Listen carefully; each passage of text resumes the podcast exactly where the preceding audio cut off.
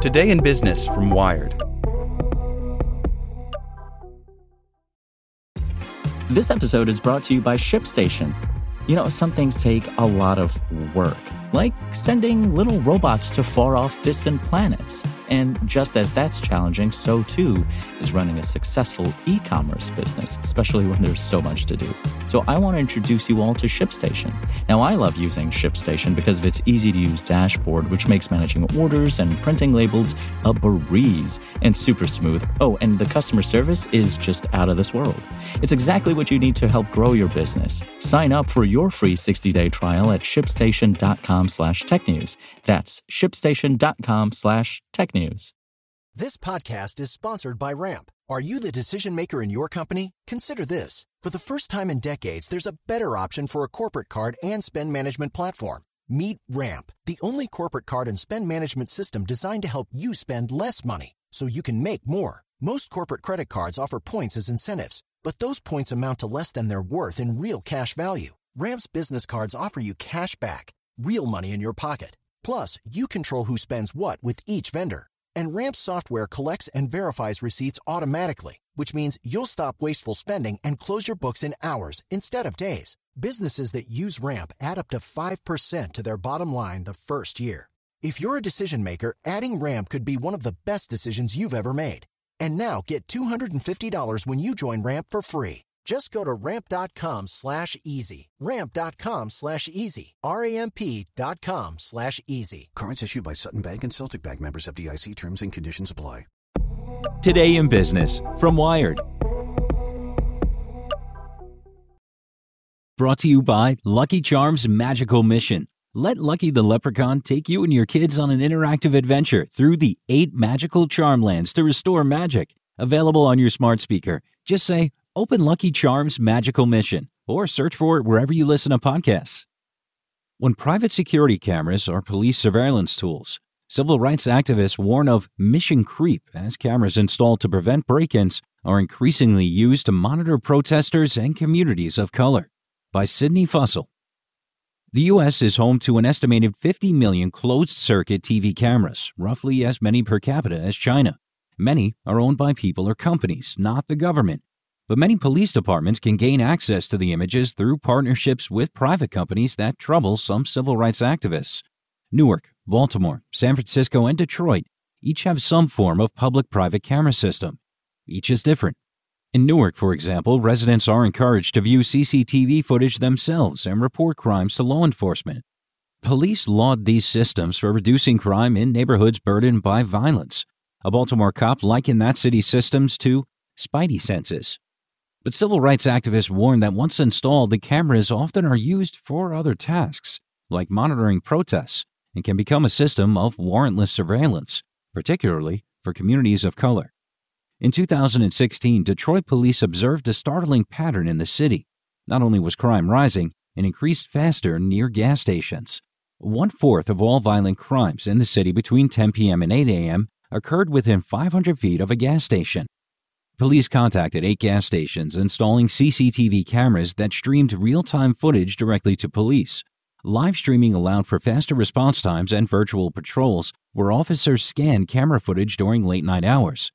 Since that pilot, Detroit PD has expanded the network, calling it Project Greenlight. In four years, Project Greenlight has grown to 700 cameras at 500 businesses throughout the city. But the expansion worries activists who say the police use it for more than patrolling gas stations. Last year, Mayor Mike Duggan announced plans to add traffic cameras to Project Greenlight, bringing the total to more than 1,000 cameras. Businesses pay to buy and install the cameras, but the Detroit PD has reportedly spent roughly $8 million on the Project Greenlight system, including the cost of city owned cameras, contracts with vendors, and the Real Time Crime Center, where staff monitor footage and coordinate police response. Police can analyze images captured by the cameras with facial recognition software. This highly fraught practice led to the wrongful arrest of Robert Williams, a black man living outside the city deemed a match by facial recognition software scanning Project Greenlight footage.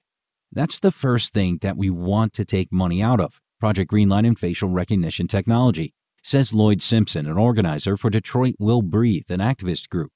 Simpson argues that the resources spent on Project Greenlight would be better spent elsewhere. As CCTV footage is used for reasons beyond the original scope, the change in focus distracts from the question of whether policing itself is effective in stopping crime. In April, police used footage from Project Greenlight to monitor compliance with social distancing rules aimed at deterring the spread of coronavirus.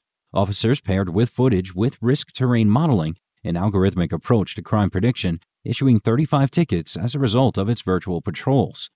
You can't separate where the cameras are placed from how society views black communities to begin with says Eric Williams, senior staff attorney at the Detroit Justice Center, a nonprofit law firm. The placement of the cameras is not uninfected by the racism that pervades our criminal justice system. He notes that more than 80% of Detroit residents are black, adding that it's well established that there are deficiencies in the technology when it comes to accurately identifying people with darker complexions, particularly women of color. The Detroit Police Department did not respond to requests for comment. Contrasting Detroit's more policing centric approach to cameras is San Francisco. Since 2012, cryptocurrency mogul Chris Larsen has spent more than $4 million to help install more than 1,000 cameras in city neighborhoods, including the busy Union Square Business Improvement District, BID. The San Francisco Police Department maintains a database of the cameras, their owners, and their locations, reaching out to request footage if they suspect a crime. Unlike in Detroit, anyone can request the footage, including defense lawyers or filmmakers. Police, too, request footage instead of having instantaneous access. While Detroit businesses must pay installation fees on police approved cameras, San Francisco businesses can use their own cameras and pay nothing. But this approach, too, alarmed some privacy advocates. In late May and early June, as many as 10,000 people attended some of the George Floyd protests throughout San Francisco.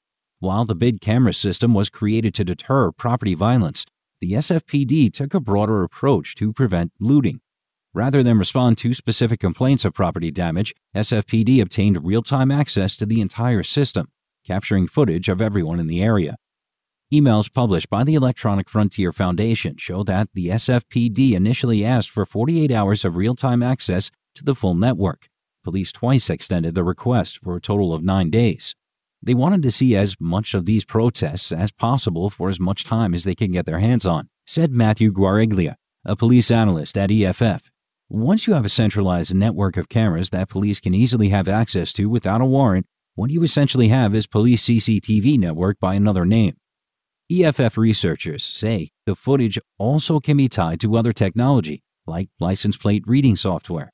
In an email to the Union Square BID Director of Services, an SFPD officer requested real time access to the footage for spatial awareness of the protests. Public defenders tell Wired that while the SFPD jailed demonstrators and issued citations, they aren't aware of protesters being prosecuted for felony crimes like property damage, looting, or weapons possession. Having live access to cameras doesn't prevent crime, Guariglia says. If police were serious about cracking down on that, they could have just as easily said, here's a list of windows that are broken. Let's get all the footage facing those windows between 1 a.m. and 2 a.m.